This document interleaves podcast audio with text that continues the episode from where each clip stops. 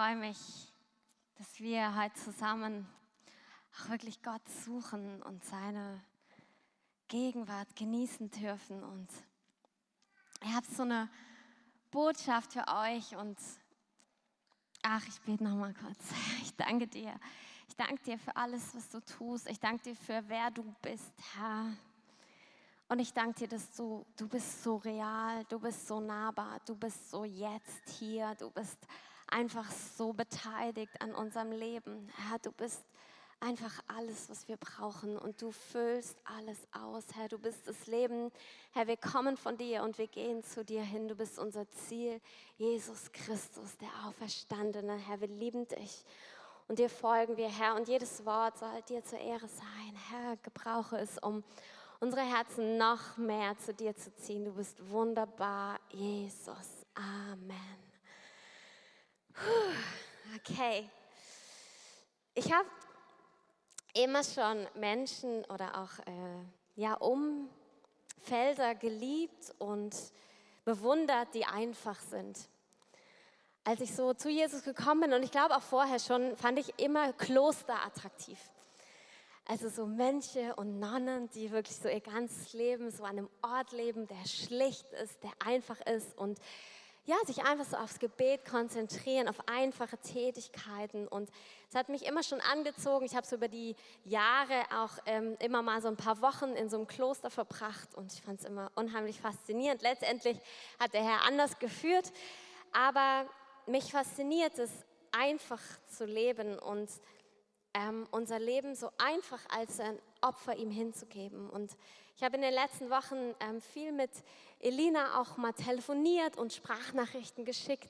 Und Elina ist ja unsere Missionarin in Gambia. Ich habe endlich gelernt, welches Land es ist. Ich weiß nicht, ob ihr Gambia kennt. Es ist ein kleines Land in Westafrika und sie wohnt dort nicht mal in der Hauptstadt, sondern sie wohnt ganz im Landesinneren, so ganz hinten in einem kleinen Dorf. Und dort wohnt sie und hat ihre kleine Hütte mit so einem kleinen Hinterhof. Dort ist so ein Platz, wo du Eimer vom Brunnen holen kannst und die über dich schütten. Das ist ihre Dusche und so ein kleines Loch im Boden. Ich sage nicht mehr dazu. Und das ist so, sie kochten über eine Feuerstelle. Sie hat gesagt, ja, sie hat eben so äh, zwei Stühle, weil wenn Gäste kommen, setzen sie sich auch gern mal und dann hat sie so eine Truhe, wo ihre Sachen drin sind und ein Gefäß zum Wasserschöpfen. Und das ist so fast alles, was sie gerade besitzt. Und mich hat es so interessiert, also wir haben gar nicht bewusst darüber geredet und dann erzählt sie aber so, hey, das ist der sinnvollste Ort für mich zu sein jetzt gerade. Ich kann mir keinen anderen Ort vorstellen, der sinnvoller wäre zu sein. Sie ist dort mit einer Familie, sie hilft beim Homeschooling. Das sind Menschen, Muslime, die Jesus noch nicht kennen, noch nichts von ihm gehört haben, wo sie dort mitleben in diesem kleinen Dorf und einfach, ja, Jesus den Menschen zeigen wollen und von ihm sprechen möchten. Und sie ist so zufrieden dort. Und das Interessante ist, dass sie auch sagt, und man muss es nicht jetzt glorifizieren oder irgendwie schönreden, aber sie sagt, es gibt doch auch Dinge, die sind hier wirklich einfacher. Ich bin mehr im Jetzt. Ich bin weniger mit Organisieren und Herumfahren beschäftigt. Mein Radius sind so 500 Meter. Das ist unsere, unser Dorf. Dort sind wir, dort leben wir. Und im Gegensatz zu meinem Leben in Berlin, sagt sie, hat es doch etwas Entlastendes auch. Natürlich haben auch wir viele Vorteile und Privilegien, die wir genießen und dankbar für sein dürfen. Aber sie sagt, es gibt so was von einer Einfachheit, die dein Leben wirklich leicht macht und wirklich, auch gerade wenn du dich dafür entscheidest, ist ja auch, du hast, sie hat ja eine Wahl, sie hat sich dafür entschieden, was die Leute dort gar nicht verstehen, warum sie aus Europa kommt und dort leben möchte. Ähm, und sie sagt, ja, da ist so eine, ein Jetzt im Jetzt leben und die einfachen Dinge des Lebens leben und auch den Glauben einfach leben. Und ich finde es toll, auch mal rauszukommen. Wir sind die letzten Jahre immer wieder in Uganda. In drei Wochen geht es wieder los. Wir sind schon sehr aufgeregt, was Gott tun wird. Und das war für mich auch immer sehr kostbar, dort Menschen kennenzulernen, Pastoren, die in ganz anderen Umständen leben, als ich lebe. Und eine Sache, die mich beim letzten Mal so bewegt hat, ist, dass ähm, mich hat so mein Urlaub bewegt. Wir hatten ein sehr auch chaotisches Jahr letztes Jahr und dann war nicht klar, können wir Urlaub machen, können wir nicht Urlaub machen, wie funktioniert das alles überhaupt? Und ähm, dann habe ich eben dort diese Pastorin erlebt, die also auf dem Grundstück ihres Hauses die Gemeinde hat, also 200 Meter weiter, dort lebt sie. Und halt die Leute kommen immer, kommen in ihr Haus, kommen immer dort an, wo sie ist. Sie lebt da mit ihrer Familie und ist quasi immer eigentlich verfügbar. Und ähm, dann haben wir haben den Kontakt über Joey und Doris und die haben sie dann überredet, mal einen Tag mal woanders hinzufahren, um dort quasi sich auszuruhen. Das fand sie ganz ungewohnt. und es ist so gut manchmal. Ich kam so wieder und dachte mir, ich habe echt viel Urlaub im Jahr. Ich mache viel Pause. Und weißt du, nichts gegen Urlaub. Und wir leben auch in anderen, wir haben, sind, leben in einer anderen Kultur. Es ist alles in Ordnung. Aber sich auch mal zu reflektieren, zu sagen, es gibt andere Menschen, die leben ganz anders als ich. Und ich habe gemerkt, wie so ein innerer Zwang von, ich brauche unbedingt meine zwei Wochen im Sommer. Ich brauche unbedingt, wisst ihr, manchmal, das ist so schön, auch diese Boxen, die wir manchmal haben, von, ich brauche das unbedingt und dann brauchst du es auch. Aber manchmal ist es gut, wie der Herr so Dinge aufweicht und eigentlich sagt, okay, wirklich, und ist ganz interessant, in unserer Gesellschaft geht auch bestimmt schon seit Jahrzehnten immer mal wieder der Trend so zum einfachen Leben, so back to the roots. Und dann gibt es jetzt das Neueste, ist jetzt so Tiny Houses, ich weiß nicht, ob ihr das kennt, ähm, wo dann Leute aus großen Häusern, Wohnungen in so kleine Häuser ziehen, wo alles so ganz eng und man alles reinquetscht und sich total befreit fühlen. Und das ist wirklich ein Ding, wo, wo wir uns, glaube ich, nach sehnen, nach einer Einfachheit, auch in all dem, wir leben in einer Gesellschaft, in einer, in einer Realität, auch von Internet, von Informationen, die sehr komplex ist, die sehr anspruchsvoll auch ist und eigentlich unsere Aufmerksamkeit so ziehen möchte. Und ich glaube nicht, dass wir alle berufen sind, in einem Dorf in Afrika zu wohnen und jetzt dorthin zu ziehen. Keine Sorge, das ist nicht meine Predigt. Aber wenn du das spürst, geh dem doch nach.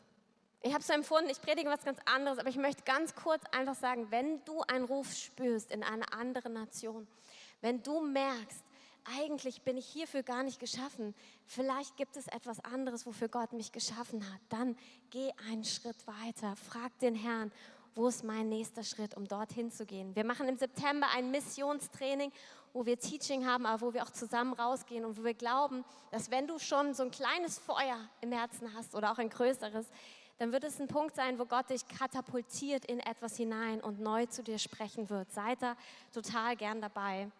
Und ich möchte auch die einfach wertschätzen, die aus anderen Kulturen hier nach Berlin gekommen sind, die als Missionare in Berlin sind, weil auch Deutschland braucht unbedingt Missionare. Und ich möchte euch Danke sagen. Danke für alles, wo ihr Dinge aufgegeben habt, wo ihr eure Kultur verlassen habt, wo ihr euch auf uns einlasst und all das in dem, wo wir gerade drin leben. Vielen, vielen Dank, dass ihr da seid.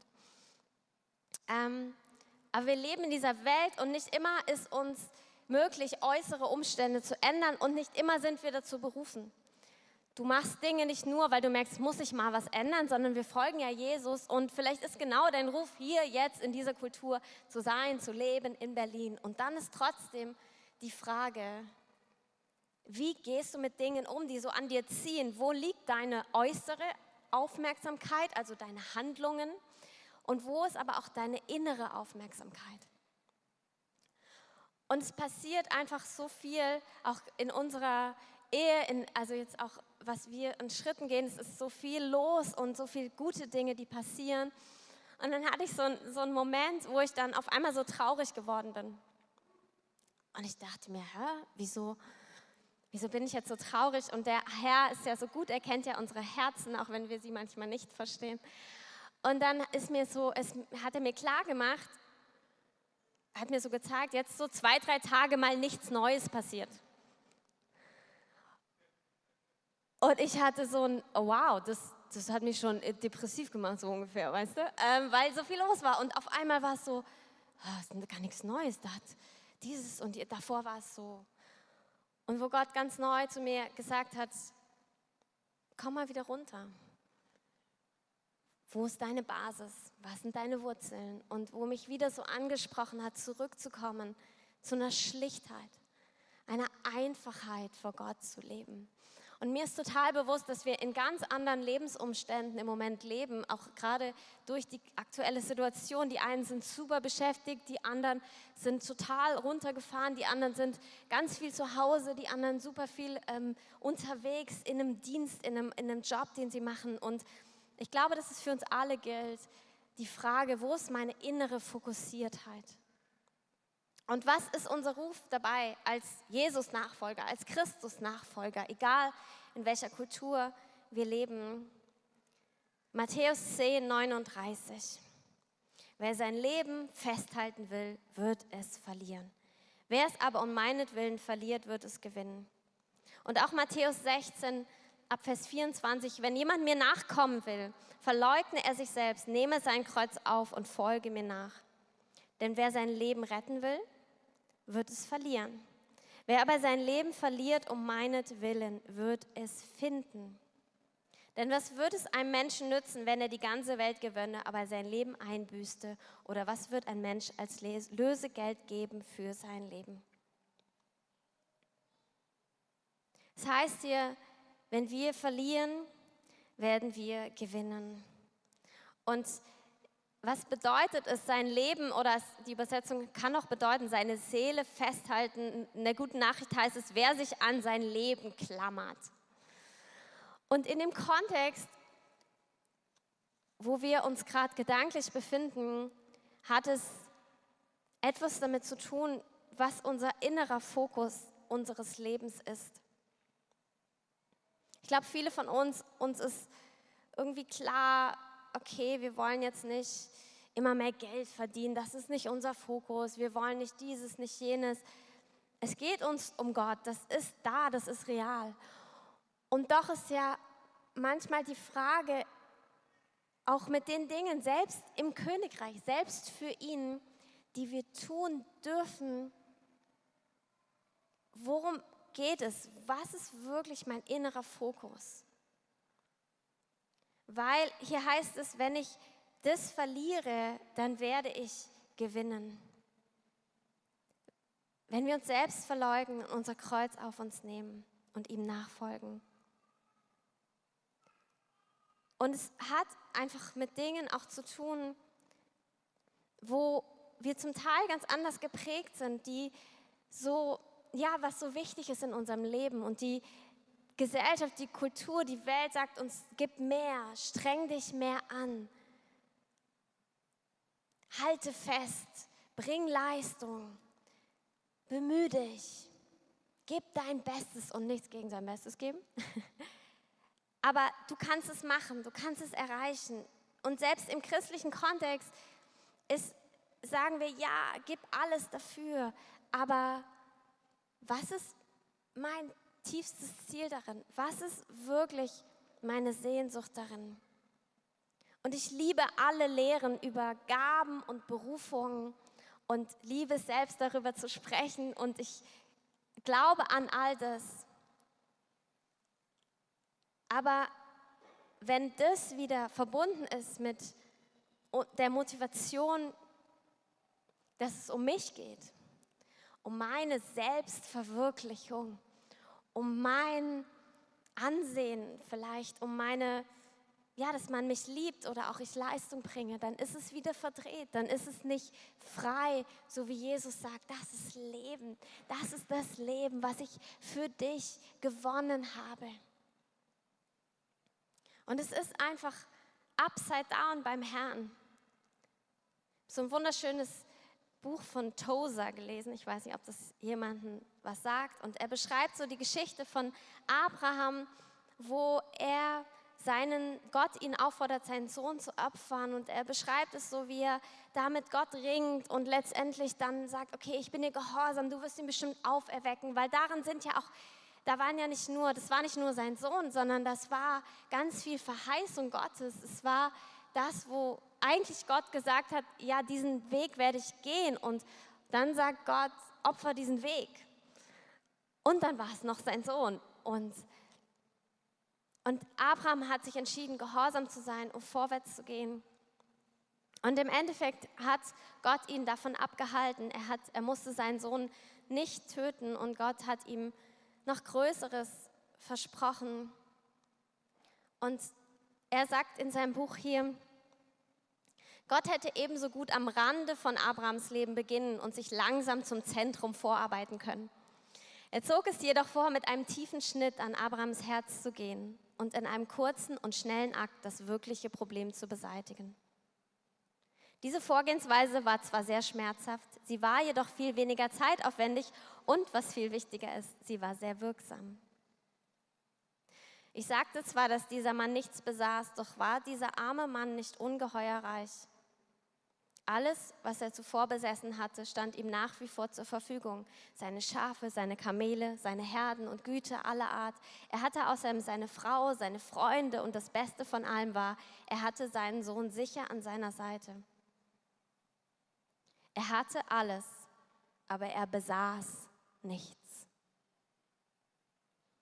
Und Tosa beschreibt das als ein Geheimnis der Nachfolge Jesus alles zu haben, alles haben zu können, alles, was wir haben, genießen zu dürfen, aber nichts zu besitzen.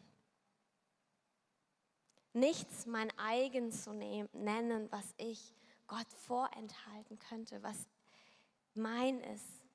Und doch alles reich zu genießen, was er schenkt jeden Tag meines Lebens. Er hatte alles aber er besaß nichts. Und ich möchte einen anderen Mann zitieren, Bruder Lorenz, viele haben bestimmt mal von ihm gehört, der in ein Kloster gegangen ist aus interessanten Gründen. Ich lese auch hier mal vor, er schreibt von sich, ich war Lakai des Schatzmeisters Monsieur de Fubert oder so. Aber ich war ein sehr ungeschickter Kerl und schien alles zu zerbrechen.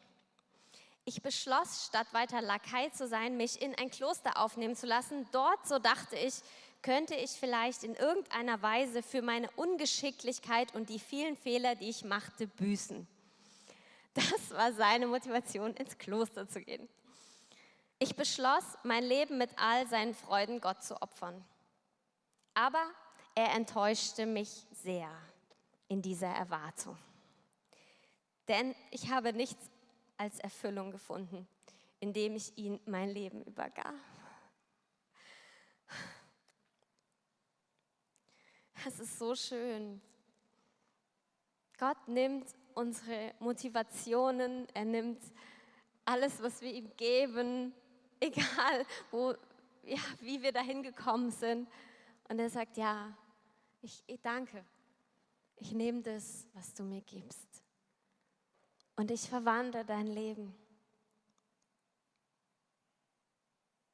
Wir haben so ein Online-Seminar letztens mitgemacht von Leitern aus dem ganzen Land und da hatte einer so ein schönes Bild von einem Kamel. Ein Kamel, was reich beladen war, was viele tolle Sachen aufgeladen hatte, eine schicke Decke unten drunter, ein tolles Zaumzeug, was ganz stolz war mit allem, was es so hatte. Und es ist so dahin gegangen und sollte dann also in die Stadt hineinkommen. Und dann gab es da ein kleines Tor, also ein Tor, ein normales Tor vielleicht. Das hieß das Nadelöhr. Und dieses Tor war der Eingang zu der Stadt, wo das Kamel durch sollte. Und das Kamel versuchte sich durchzuzwängen und durchzupressen durch diese Öffnung, aber es ging nicht. Es hat nicht funktioniert. Okay, dann hat der, der es geführt hat, gedacht, na, ich nehme mal eine Sache weg von dem Rücken des Kamels, eines der kostbaren Schätze. Und es hat wieder versucht, sich durchzupressen durch dieses Nadelöhr hat nicht geklappt. Es hat er aufgegeben. Und so hat es eins nach dem anderen, wurde es seiner kostbaren Schätze, wo es so gut aussah, so schick, so reich, so herrlich, so alles im Griff hatte, fokussiert war, alles auf der Reihe hatte, All das wurde eins nach dem anderen, wurde weggenommen. Das Kamel war schon so, hm, okay, aber das Ziel war ja, durch das Tor zu kommen. Es hat also wieder versucht und wieder hat es nicht funktioniert. Und letztendlich musste selbst die Decke, die es bedeckt hat, abnehmen. Selbst das wurde ihm genommen und es stand dann so da, nackig, das Kamel, wie es geschaffen war. Und all sein Stolz war weg. All seine Ehre, all das Tolle, was es mal hatte. Und dann ging es zum Tor hin und ist fast durchgekommen, aber noch nicht. Und das Letzte, was es brauchte, war, dass es auf die Knie gegangen ist. Und dann ist es durch dieses Tor durchgekommen und kam auf der anderen Seite raus und war happy, war glücklich und war befreit und hatte sein Ziel erreicht. Und so dürfen wir leben, so dürfen wir uns immer wieder ausrichten. Sagt Jesus sagt, es ist so schwer für ein Kamel durchs Nadelöhr zu kommen. Und so schwer ist es für einen Reichen, das Himmelreich zu erben oder ins Himmelreich zu kommen. Und ich glaube, es ist nicht nur eine, ein Bild für äußerlichen Reichtum. So wie Abraham, wir können äußerlich reich sein und doch haben wir diese Armut, diese gesunde Armut, dass wir wissen, wir besitzen nichts. Wir haben nichts. Und es ist etwas, was uns hinführt zu einer Schlichtheit. Einer Schlichtheit, vor Gott zu leben, wie wir sind ohne unsere Titel, unsere Ausbildung, ohne unsere, was wir erreicht haben.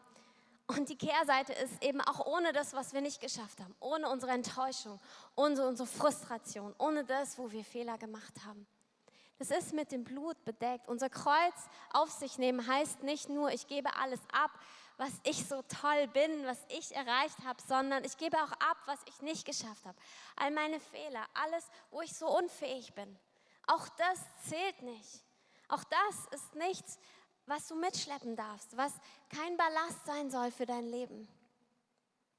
Und in dieser Haltung zu leben, schlicht zu sein und ihm alles zuzutrauen und aber nichts auf meine Kappe und meine Schultern zu nehmen. Das ist eine Lebensweise, wozu uns Jesus einlädt, die so glücklich macht, die so gut ist.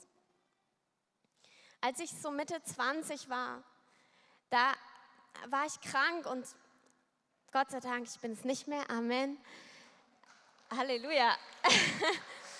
Und ähm, es war so eine Zeit, wo auch viele Ängste in meinem Leben waren und es war nicht klar, wie wird sich diese Krankheit entwickeln und es war nicht klar, ob ich noch laufen können würde, ob ich, ja, es waren viele so Enttäuschungen in meinem Leben oder Ängste, wo ich dachte, ich weiß nicht, wie mein Leben weitergeht. Und in dieser Zeit habe ich von einer Frau gelesen, die ans Bett gefesselt war. Ähm, und dann hat sie kleine Botschaften geschrieben und die aus dem Fenster rausgeworfen. Kleine Botschaften über Jesus. Und es hat mich so inspiriert. Und ich habe, damals gab es so ein Lied, wo es hieß, ich, ich werde dich loben jeden Tag meines Lebens. Und ich habe damals, habe ich so zu Gott gesagt, okay Herr, egal, vielleicht werde ich nicht mehr laufen können, vielleicht werde ich nicht mehr viel tun können für dich. Das war so meine Idee. Aber ich kann dich jeden Tag loben. Ich kann jeden Tag meine Stimme benutzen, um dich zu loben. Ich kann das jeden Tag machen und das will ich dir bringen. Und das ist mein Opfer für dich und das soll, deswegen lebe ich. Und selbst wenn mein Mund nicht mehr sprechen kann, dann kann mein Herz es sagen. Amen. Und hey, ich bin gesund, ich bin voller Aktivität und ich liebe es, aktiv zu sein. Und ich weiß, dass Gott Heilung für jeden Einzelnen hat, der sich sehr begrenzt fühlt durch seine Krankheit. Aber selbst in dem drin dürfen wir ihn loben und preisen und sagen, Herr, ich lebe. Und wisst ihr, manchmal sind ja nicht Dinge wie Krankheit, die manchmal unser Leben begrenzt sich anfühlen lassen. Manchmal sind es andere Dinge, wo Gott uns Treue lehrt, wo wir im Kleinen Treue üben dürfen. Und ich habe so aufgeschrieben, jede noch so großartige Aufgabe hat seine treuen Seiten. Weißt du, wenn du Kinder groß siehst, siehst du sie jeden Tag groß. Wenn du eine Ehe lebst, lebst du sie jeden Tag in Treue. Wenn du einen Beruf hast, dann lebst du ihn jeden Tag in Treue. Es geht darum, was wir jeden Tag tun. Und ich glaube, dass der Himmel so jubelt über jeden Einzelnen, der in Treue sein Leben lebt. Wisst ihr, dass wir groß werden und Großes tun, das macht schon der Herr. Das macht er sowieso, weil er, er hat einen Plan für diese Welt. Er will Großes tun und er hat sich uns gewählt. Also mach dich bereit. Aber ich strebe nicht danach. Ich gehe in die entgegengesetzte Richtung und sage, Herr, ich will schlicht sein vor dir. Alles, was ich erreicht habe, habe ich nur durch dich erreicht. Alles, was passieren wird, passiert durch deine Gnade und deine Kraft. Und das ist so, so, so erlösend auch. Es ist irgendwie gesund und heil, es hört sich auch sehr fromm an, aber es ist auch wirklich schön. Es ist herrlich. Es ist so glücklich machend, weil es alles um ihn geht. Und er kreist sich um mich, er liebt mich, er kümmert sich um mich. All das ist so safe bei ihm. Und ich darf mich einfach ihm hingehen jeden Tag. Manchmal sind wir zur Treue gezwungen. Kennt ihr das so, wenn man sich denkt, oh, und wieder und jeden Tag. Und das aber zu nehmen und zu sagen, Herr, das ist mein Opfer heute für dich. Ich bin heute dankbar für jedes einzelne Ding, was ich tun kann, aus deiner Kraft, aus deiner Gnade heraus. Ich bin heute dankbar und ich glaube, dass wir sehr viel Sinn und Zufriedenheit darin finden, dass wir wissen, dass genau das so, so, so kostbar und wertvoll ist im Himmel. Ja, es baut auch uns und unseren Charakter, aber so wie Josef damals als junger Mann, er hatte große Träume, große Visionen und dann ist alles schief gelaufen. Aber in dem hat er nie aufgehört, Tag für Tag alles, was er hatte, in der Schlichtheit Gott hinzugeben, den Kontakt mit Gott zu pflegen, zu halten, mit ihm zu reden, von ihm zu hören. Und all die Gaben, die er hatte, hat er einfach dort eingesetzt, wo er war. Und dann hat er erlebt, wie Gott sein Leben baut. Über die Maßen. Hallo, er, also über die Maßen. Er ist so reich geworden, aber nicht nur finanziell oder irgendwie an Sachen, sondern er ist so mächtig geworden. Er hat so viel verändert. Er hat so viel tun können auch. Aber nicht, weil er sich bemüht hat, sondern weil Gott ihn dorthin gebracht hat. Und ich möchte einfach uns zusammen ermutigen, dass wir diese Schlichtheit mit Gott leben. Und wahrscheinlich tust du das. Aber lass es uns fröhlich leben. Wenn wir sehen, dass das das Entscheidende ist, was wir tun können, was wir Gott geben können, unser tägliches Ja, unser morgens aufstehen, sagen, Herr, gebrauch meine Hände heute. Lass meine Augen sehen, was sie sehen sollen. Lass meinen Mund sprechen, was du sagen möchtest.